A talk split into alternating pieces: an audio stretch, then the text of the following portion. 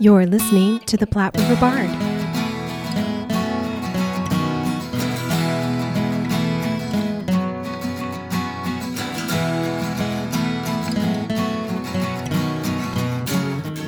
We are talking today with Emily Rollie, who is currently directing Men on Boats, which opens February 23rd at the UNO Theater. We had the pleasure of talking with her about this production, which you won't want to miss. This production, based on a true story of men who were tasked with an exploration in 1869, is being performed by non binary and female performers.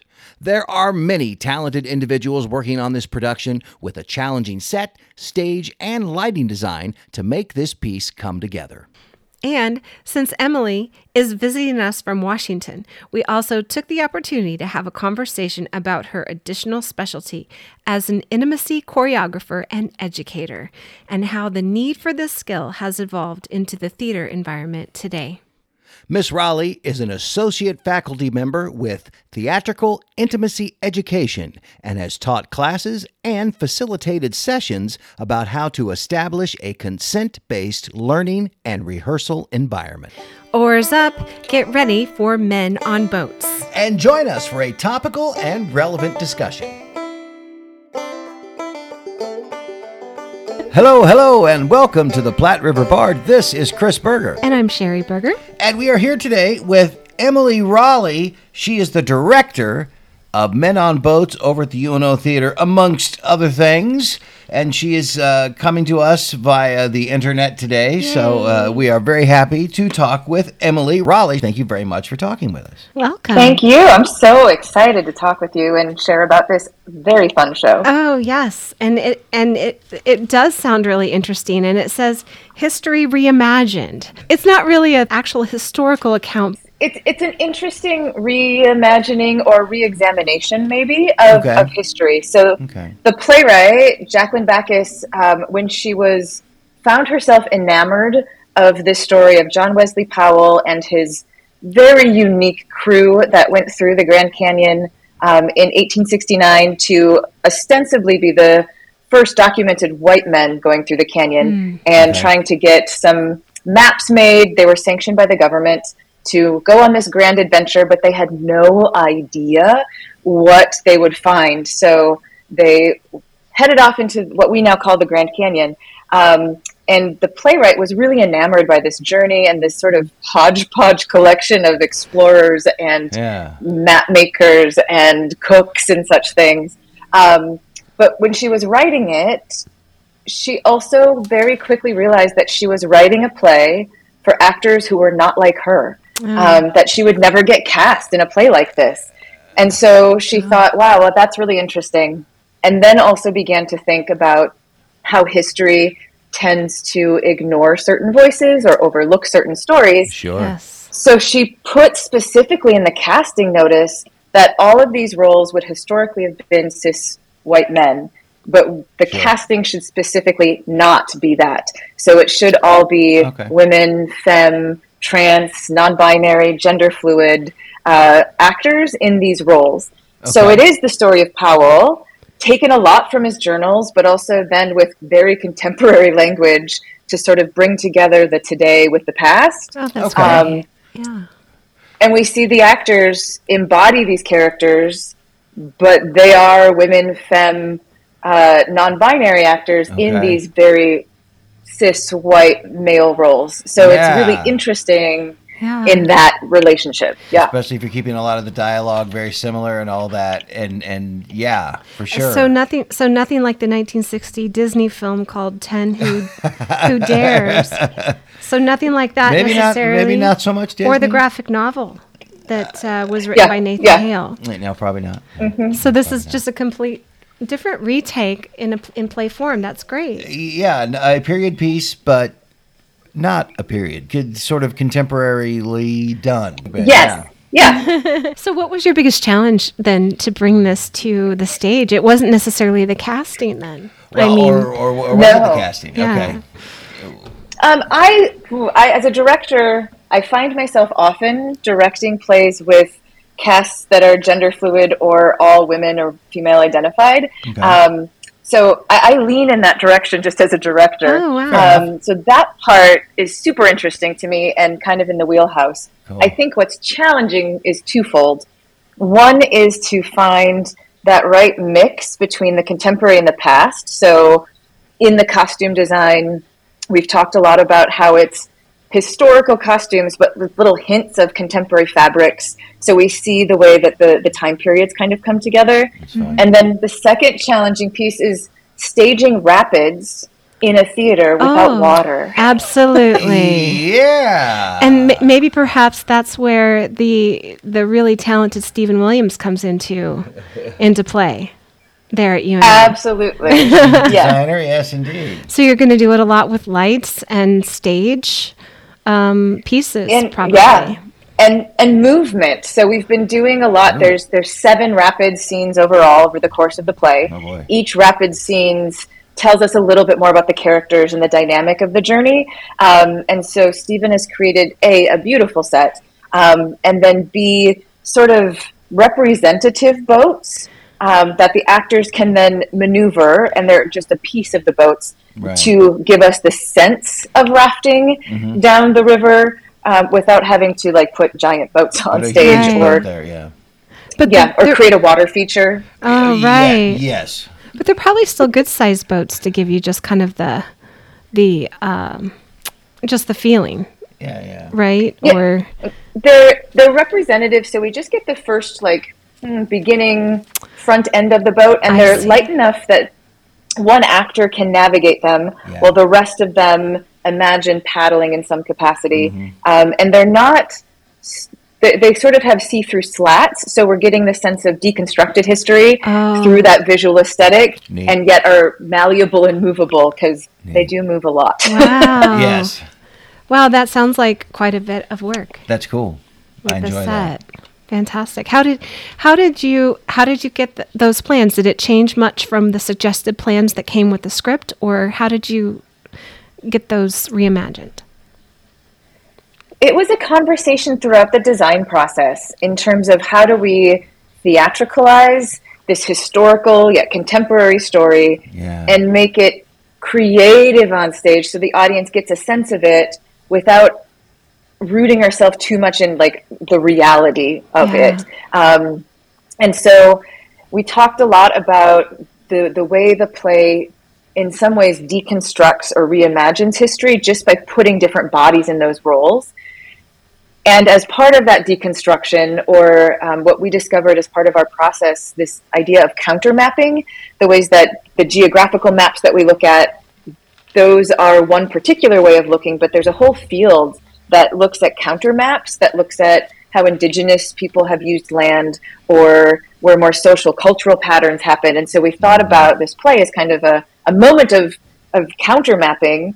Um, and what does that do to deconstruct stories? So then how does that theatrical deconstructed view also come into the aesthetic? And the boats were part of that. Mm. So they're slightly deconstructed. Um, yeah. There's a moment with a snake puppet um, mm. And so we still see the puppeteer, but we also can imagine Snake. So yeah. it, it, lets yeah. us sit sure. within that. We know we're in a play. We right. know that this isn't a documentary. Right. right. But there's also things to take from it. So it's that deconstructed view. Wow. So, and, and I'm just thinking of the UNO theater um, stage there too. It's kind of almost a circle. It's, it's, it's almost a circle. So you've got people who are going to be on the side there there's going to be some side people.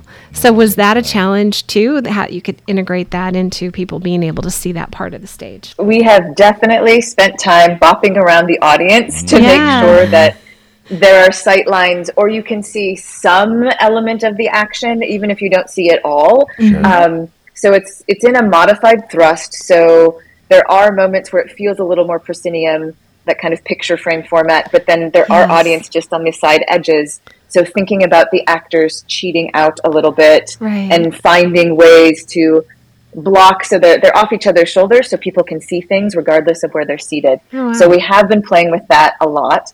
Um, and there's 10 actors that are on stage for most of the show. Oh, wow. So wherever you're seated, you can see something and someone doing something in relation to the action, even if it's not the person who's speaking in that moment, we can still see how the ensemble co-creates that world. So the story itself, obviously, we don't really know what happened during the expedition. I mean, there's there was a book about it, but but is this kind of also the play? It has changed the story somewhat.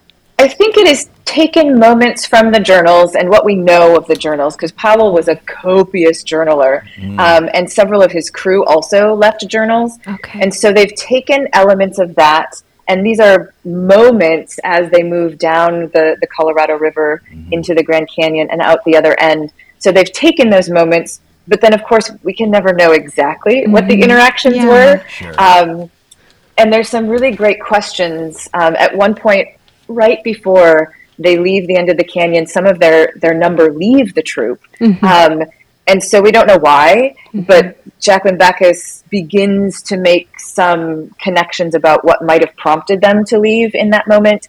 So there's absolutely some fictionalizing, filling in, Sure. and yeah. some mm. changes for dramatic effect, I'm sure. Right. Um, sure. Um, but they are moments from the actual journey, and then she's created the story around them and the mm. relationships around mm-hmm. them, which are Sure. lovely and complicated and nice. As charged as you would imagine if you were not sure if you would live or die going down the Grand Canyon. Right. Um, Yeah. and with a, a, a group of 10 other humans for three months at a time. Yes, because this wasn't just the expedition, you know, just happening necessarily. The boat sank or something at, at some point. So, Yeah. so they were they were stuck where they were. Basically, is what I was trying to say. Yeah, they Yeah. went down the river in four four boats, and at one point they lose one boat; it gets completely demolished.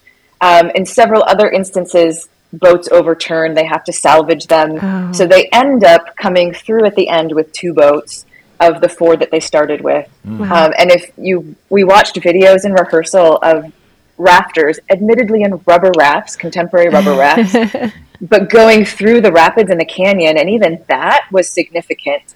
Yeah. So to imagine these explorers doing it in wooden boats, Wooden that were not created for that work, No, Right. No, Was- not at all. even vastly different. Yeah, it's fascinating. and then to find some dry paper to write it all down on.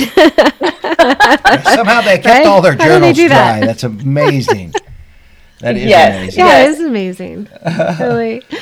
So you're not from here, too. This is this is you are a visitor, which To the Omaha area. yes, which as I said before, welcome to Nebraska. is this your first time in Nebraska? I was in Nebraska years ago in Omaha, not enough to remember much of it at all. Right. Um, but I have a dear colleague who's here and made the connection. Um, and I grew up in Minnesota and I did my PhD in Missouri. Oh, so okay. I Okay. know the Midwest. You've got the Midwest. But Nebraska and Omaha's new. out. To, you come to us from Washington State Central Washington University. Central. Do you teach theater there? I do, yeah. I teach in our acting, directing, and um, theater history programs, as well as in women's gender and sexuality studies. Oh, wonderful. And that is the the other thing that I thought we should talk about is that you are an intimacy director quite often as well. And I, I assume that you probably also teach that. Or is that something that people I can take in school now? Yeah, well, Yeah. yeah, sort of. We folded into all of our, our processes. Um, and I had the good fortune of teaching a workshop here at UNO to share some of those tools that we're, we're using from intimacy across our production processes. Um, the actors in Men on Boats, as part of our work as an ensemble, I introduced some of those things and tools. So it informs everything that I do. Um, and I teach a lot of workshops. Um, I'm also an associate faculty member with Theatrical Intimacy Education, Oh, which is one of the two big intimacy organizations in the country about um, and around theatrical intimacy. So I teach for them and do all sorts of workshops with that. I teach my own workshops, and then it informs all of the artistic practice Oh as well. wow, that's great. Well, we will have to put some of your information in the show notes for people to to be able to access you and Absolutely. and some of your resources. So I know that intimacy, the intimacy director, I've only heard about it just the last few years. I'm sure it's been around longer than that. Mm-hmm. How do you know how it began? Did it begin off of movies or TV first and then into theater, or how did it work? That is a fabulous question. Oh. Um, it it's people have been doing this work for many years in a lot of different capacities. So um, often a lot of black, female identified, and queer um, theater creators were thinking about communities of care in the rehearsal space. So Right. there have been folks in theater and in film doing this work under auspices that are not intimacy director, Yeah. Right. intimacy choreographer, intimacy coordinator forever. Okay. Um, okay. arguably about 2006 ish, um, some of the the key names in the field started to actually begin to put the words to it. Um, often coming out of fight and fight choreography, Yeah. and recognizing that often fight choreographers were also being asked to stage intimate moments of fight, Hmm. and then beginning to think about how those things were the same, but also required different things. And what if we actually thought about a community of care across the process, not just in the world of fight or specific to staged intimacy, because arguably all of our work is somehow intimate. Um, so it developed and has been very quickly developing, so much so in the past probably 10 years, mm-hmm. but people have been doing it a long time. So the question of like, how does it start? I don't know. Yeah. It was just organic. evolved. It just is. Yeah, it evolved. organically Yeah. evolved. Do you find that there's any reluctance for directors to want to use an intimacy director, or is it more a matter of cost, or just more a matter of being willing or not willing? Y- yes, and um, yeah. it depends on Yeah. the collaborator, right? Um, the Okay. field is changing so rapidly, and more and more people and places are employing intimacy directors, um, intimacy choreographers, intimacy coordinators on film and screen. Um, so many people are employing them. However, because the field is changing and it is a way of, of foregrounding actor agency, um, honoring people's boundaries, and understanding the vast array of ways we can stage a story, there is some moments of that's not how we've done it. So we have to wrap our heads around these new or slightly new approaches or different approaches than what some people may have been trained to expect. So there's a shift culturally in the field that's happening um, that is fascinating and exciting. But it also then means that if people don't have training or don't know of these shifts, then there's there's some education that goes around with it. Okay. I personally haven't had pushback to that work. In fact, it's been more embraced because Nice. many directors aren't taught how to do those things. So it's Yeah. their response is, please come and stage this. Yeah. Help us with this. Right. Um, so it's been quite lovely, but it is a reframing often of traditional hierarchical power dynamics that exist in rehearsal spaces or in classroom spaces. So we're asking ourselves to unpack some of those power dynamics Mhm. and ask some questions about it, which are necessary and have been wonderfully illuminating, but it does ask us to pause and think about it. Um, sometimes you, you mentioned cost too. There is a cost of bringing someone else on the team. However, most of the times I've found when I've been brought on as an intimacy director specifically, the director's been so grateful because it's one less thing that they have to Yeah. really keep their Worry eyes on. You have Sure. another person who does it.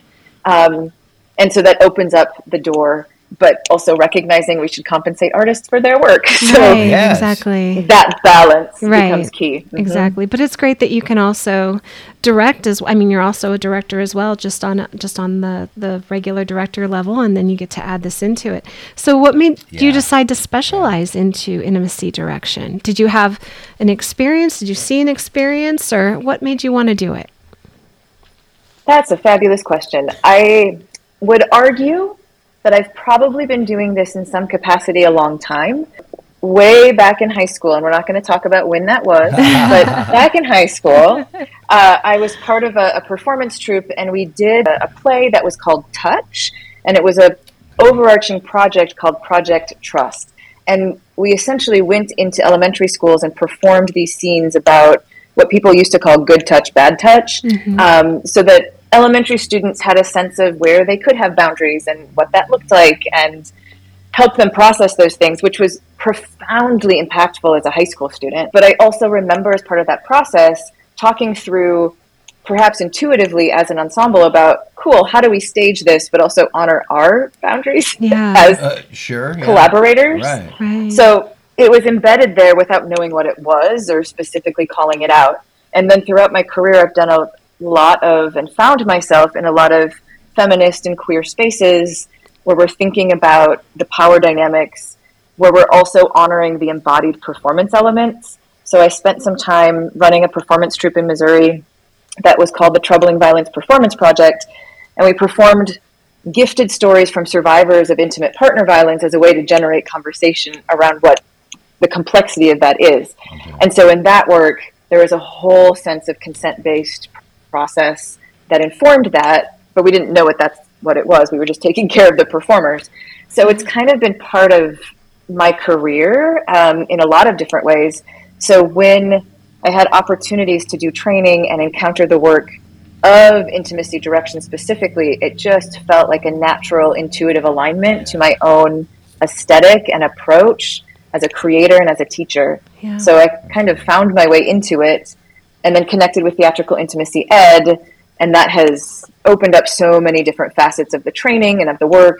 And then connecting with a bunch of different colleagues across the country, across the world. Um, there's regional collectives now cropping up. So I'm one of the founding members of the Pacific Northwest Theatrical Intimacy Collective, mm. which is really just a bunch of us who do the work in the same area mm-hmm. that want to not do it alone. Yeah, right. so right. conversations have evolved, but it's it's been a sort of natural process as part of my work that is just deeply interesting in terms of how do we create ensemble in the room that is equitable and inclusive for everyone in the room and not just the folks who have and exist in positions of privilege where they feel like they can honor their boundaries or they can say no to things. Because as much as a collaborative director wants to say, you can tell me no, dear actor, there's power in that space. Yeah. That makes that hard. So, how do we create yeah. structures that allow us all to partake? So, it's really crucial, I think, to ensemble and the work we do. Mm-hmm. But I found my way into intimacy direction. And I love telling these stories of intimacy that aren't always what people expect. Hmm. Yeah. Because we think about intimacy as kisses or simulated intercourse on stage, and yeah. it's so many other things yes. That, you know, we can stage. And so that part is really exciting to say, well, what are the 10 ways we can stage this and tell that story? Mm-hmm. And then we can co create it with the actors, with the people in the space, which is really cool. So, because I was going to ask you, like, what type of plays you know call for it how how does a how does a director know but really it's it could be any of them often yeah yeah any kind of relationship some yeah. of them have yeah it can be just a relationship it depends yeah. on the, what the director brings into the space yeah. some have much more specific needs like spring awakening the musical has some specific mm-hmm. choreographed intimacy needs I've staged a lot of kisses in you know musicals like Holiday Inn and others. So sure. those are more specific skills. But I've a lot of companies will have someone come in on any show mm-hmm. just to consult, and sometimes it's much more in depth in the room. We need to stage more complicated moments as well. So it varies vastly the work that we're called in for. Though usually the first entry point is something more significant, yeah. and the director's like, "Wow, I don't even know what to do with that." Right. sure. That would be really difficult. It, yeah. I, I, bet it can be. I bet it can be. But yeah. uh, but it, it, I, I think it's needed, especially for a lot of stuff. Um, like you said, a lot of directors aren't aren't just they're yeah they're like help. What do I do with this?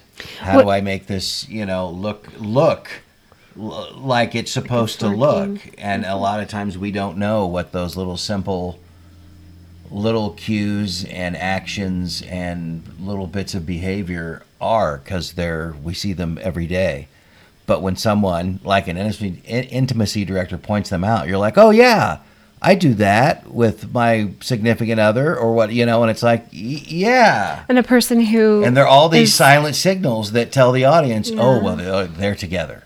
Or or they have a special relationship or there's something more going on there that w- we see it every day so we don't know. But that's probably for for people who are not if, if i mean depending on what it's being staged but if they're of another orientation then they find it more difficult to to make it look realistic or to be comfortable in that realism yeah in order to yeah because that would be challenging if you have to do a scene with someone that's a different orientation than you. Sure, and how to show sort of yeah natural uh, comfort with that. And mm-hmm. do you ever get sort of the opposite of of um, how to show uh, people who are who are not in a good relationship with each other other than just the lines?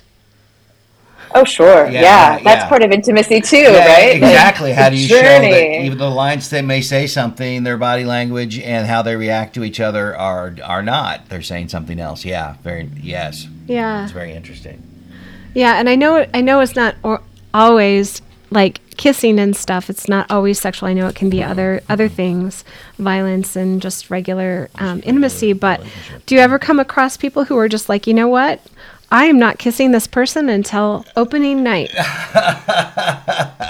like, do you ever have something? I'm not. I'm not touching this person there. I'm not kissing this person. I'm not doing this one thing until opening night because I don't want to have to do this every night for the next four weeks.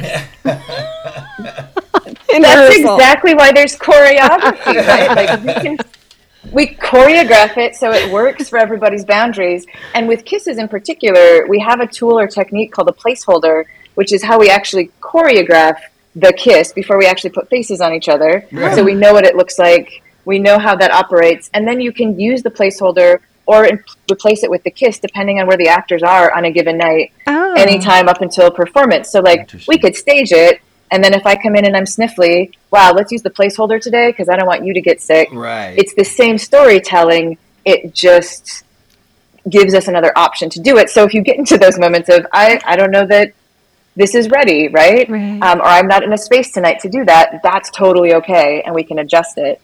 There's usually a moment sometime before the first crew view where we need to make sure we've experienced it for the first time because the last thing you need is to have an audience in the space to experience a kiss for the very first time with your scene partner Right. Yeah. but you know it's that's the choreography is to also make sure we both agree as scene partners to what we're doing sure. so gone are the days of just go figure it out or Right. we just feel it it's Yeah. we know that this is a, a four count kiss at this level of touch Right. we're going to be able to do it every night and i don't have to love you my character has to love your character but i don't like i'm doing my job so Exactly. it helps with that yeah 100% So that placeholder is that just for for a kiss? Would it just be like you get a certain distance from the other person, and that's? Are you saying that's your placeholder? You're just like you're kind of there, but you're not doing the whole thing.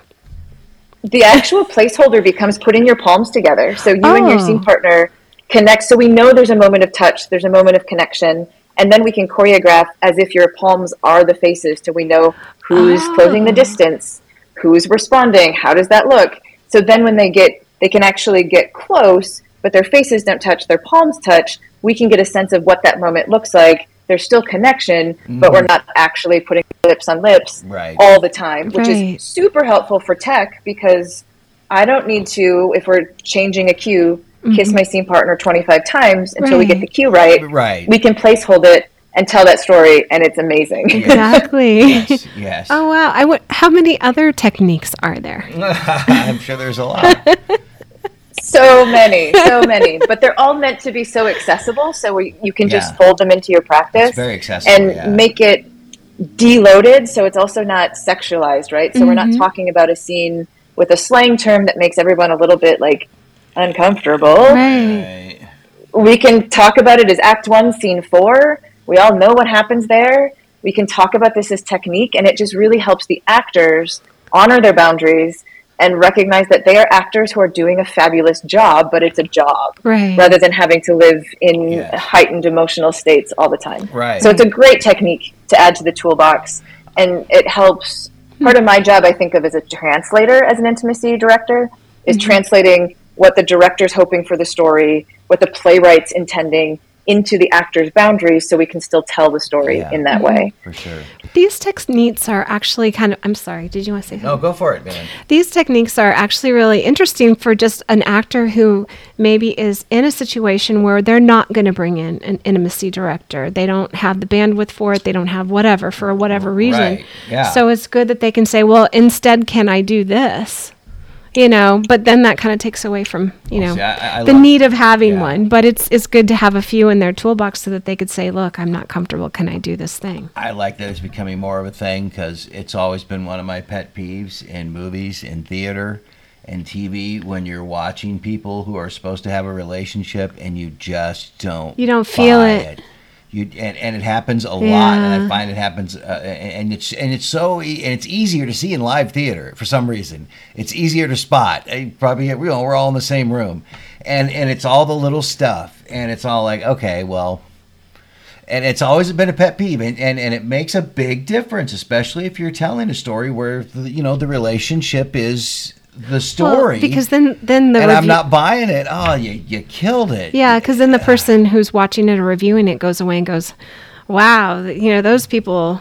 i mean those good people acting didn't- but didn't do it at a, they didn't do it didn't well at all. it. They didn't. The casting was off, or you know. and i and i love that, uh-huh. that, Yeah. that we're getting that even just for and that's like a lot of performances is like can we you know because there's there's so many little things that that that we all see that we know Mm-hmm. when we look at them oh okay well they're they're they're they they have a relationship or whatever by the way they react to each other and act around each other and and like yeah we don't see it Well, and you would think that but that's why the intimacy directors i love it because Yeah. they're like no no because you think about what you do and why you do it and it's like oh okay yeah yeah yeah interesting. i do do that don't i yeah now, now- Yes. now do that around your fellow actor and now it'll look like you got you know you, you guys are have a relationship or whatever oh okay oh Yeah. yeah. Well, I suppose the spouse of the person would probably, or partner would would like would appreciate that as well. yeah but It's it's, true though. Yeah. It is, it yeah. is. Yeah, you know that it's Yep. just being. for sure Yeah. Yep. Because I wasn't comfortable with it when he was kissing on stage for the first time, and you would think I would be because of what he does as a pirate, as a performing pirate, and and all the shenanigans that have happened in that um, Renaissance fair world. Um, but when he first started kissing people, I was like, "Oh my gosh, I don't like this. Is so weird." as a spouse, for it's just too so weird. yeah Um, and now I don't think that much about it. no and now it's Um, but I, I don't. Yeah. I, I think the only time I would feel weird about it, and I know that I know that this is not just kissing, but I, I'm just talking about that, okay or anything like that, sure sure is if the person the the person who was he was with Mm-hmm. wouldn't talk to me like outside of you know Oh, rehearsal they like if like, i'm there and they don't say hello to me or they don't acknowledge me i think that would be weird as a spouse and i would That be would like weird. okay that would be weird now i'm now i'm uncomfortable yeah that would be weird if you smile at me and say hello and we talk, we chat just for a little while, then I'm comfortable. Yeah. But if you Yeah, yeah. if you ignore me, be then I think it's weird. they all like avoid you and stuff. That would be weird. I know it's not about But the it's the spouse. job, right? Yeah, Yeah, it yeah. is. But it is, right? Like it's Mm-hmm. a job. I don't have to love my scene partner. We can go home to our respective families and Yeah. be Yeah. ourselves. Yeah. And I think what you brought up too is also in addition to like staging the what I would call the breadcrumbs of the relationship. Like this is why as an intimacy director specifically, I love to be in the room the whole time Yeah. because we can lay those breadcrumbs. Yeah. It's also then useful for actors to think about how is this character's intimate interactions different from my own as a human hmm. because I don't have to rely on my own experience Right. because we're staging the characters and that's where having an intimacy professional there to help make that distinction is super useful Yeah, because then it's it's it's not the same experience. You don't have to bring your own lived experience there. Yeah. we can create it for the character and make sure it's still clear and specific. So like that's the other piece of it mm-hmm. that that is uh-huh. important too. Right. So what's the most challenging situation where you just you were having trouble getting it to the point where it was where you wanted it? Is I mean, does it with these placeholders and other techniques, is it always usually pretty smooth or has there ever been a time that you're just like, nope, that didn't work. Let's try this other thing. Nope, that didn't work. Let's try this other thing. i think that's rehearsal every Is that- day it's, it's called rehearsal. Is that called rehearsal? This is why we rehearse. so Yeah, not it yeah. doesn't always work the first time necessarily. No, I usually go in with my brain having four or five like options of how this might look, mm-hmm. and then the conversations with the actors to be like, what are your characters doing in this moment? What does this moment look like in the storytelling? And then we can stage it with the actors' boundaries, the knowledge they have that is deep knowledge of their characters, and my ideas and the way that I translate. So all of those come together in the space. So it's never the first time that I walk in and like, oh. this is exactly what it will be. Right. No, it's a conversation and rehearsal. Oh. And there's moments where an actor's like, my, my arm doesn't, I don't know what to do with it. Cool. let's figure it out. Oh, yeah. So it is specific and clear, and you don't have that that level of I have no idea what I'm doing in this moment, but you mm-hmm. are are confident in the technique, the blocking, and then you can layer on the character actions over the top of it. So yeah, it's never perfect the first time. Oh, okay. It's often a lot of fine tuning, um, but there's always ideas and places to start yeah. that get us into the process for sure. So this is this really is helpful if directors have this kind of training as well, or if you know if they, they don't have access to someone, so. you know, like you can who can come from Washington and and do this. So so is this something that um, someone can take classes and become some kind of certif- certification in it? I, I didn't look that up, so I'm sorry, I don't know. I have to ask. I It's a was fabulous going to question. Google that, and and I didn't Google it. Yeah. people ask all the time. Um, there's lots of organizations, especially now, that do classes, many of which are online, so they're readily accessible, Cool. which perhaps was the gift of COVID, if I can even Yeah. dare to dream I- that I perhaps know. it's gifted us. Yes. Right. Right. I know. Right? The accessibility of that is, is useful. And some classes are also in person, but there's an accessibility factor of being able to just jump online and get some training. Yeah. So, theatrical intimacy ed, I just taught a workshop on Sunday for them Oh. with best practices, foundational things. There's a, a Canadian society, National Society of Intimacy Professionals working out of Canada that does online workshops. Intimacy Directors and Coordinators does online workshops. Intimacy Coordinators of Color, who's run by Ann James, does amazing online workshops. So there's lots of training Oh, wow. available. Yeah. And then with the training, of course, the practice of being in the room to know what that's like. And there's not, it's interesting you ask about certification uh, because the field is so new. There's a lot of questions around certification versus qualification. And there's not one governing body that can determine a larger certification for the field. Yeah. And if we think back to the fact that people have been doing this for a long time without any sort of like piece of paper, hmm. it seems challenging to ask them to like go through a process of they've already developed those tools. Mm-hmm. Okay. So, in a lot of our, our conversations, there are organizations that do certify within their own structure. Okay. And then there's a lot of folks in the field that simply are advocating, like, show your qualifications, show your cultural competencies to work on this particular piece, Mhm. and do the work and do it ethically and with the most knowledge possible. So that the goal is to create a better field and Yeah. to create a better experience. Sure. Right. So how can we do that? And there's lots of training, and so it's it's a matter of finding the training, doing some of the work, and then thinking about the right path. So if certification's your path with you know the organization that certifies, cool. If that's not your path, be qualified regardless in the work that you do. So it's an interesting moment to talk Yeah. about certification for sure. right. But lots of training opportunities, absolutely. Yeah, and that yeah. that's so great. And are you doing training independently then as well? Or are you just doing them with certain organizations?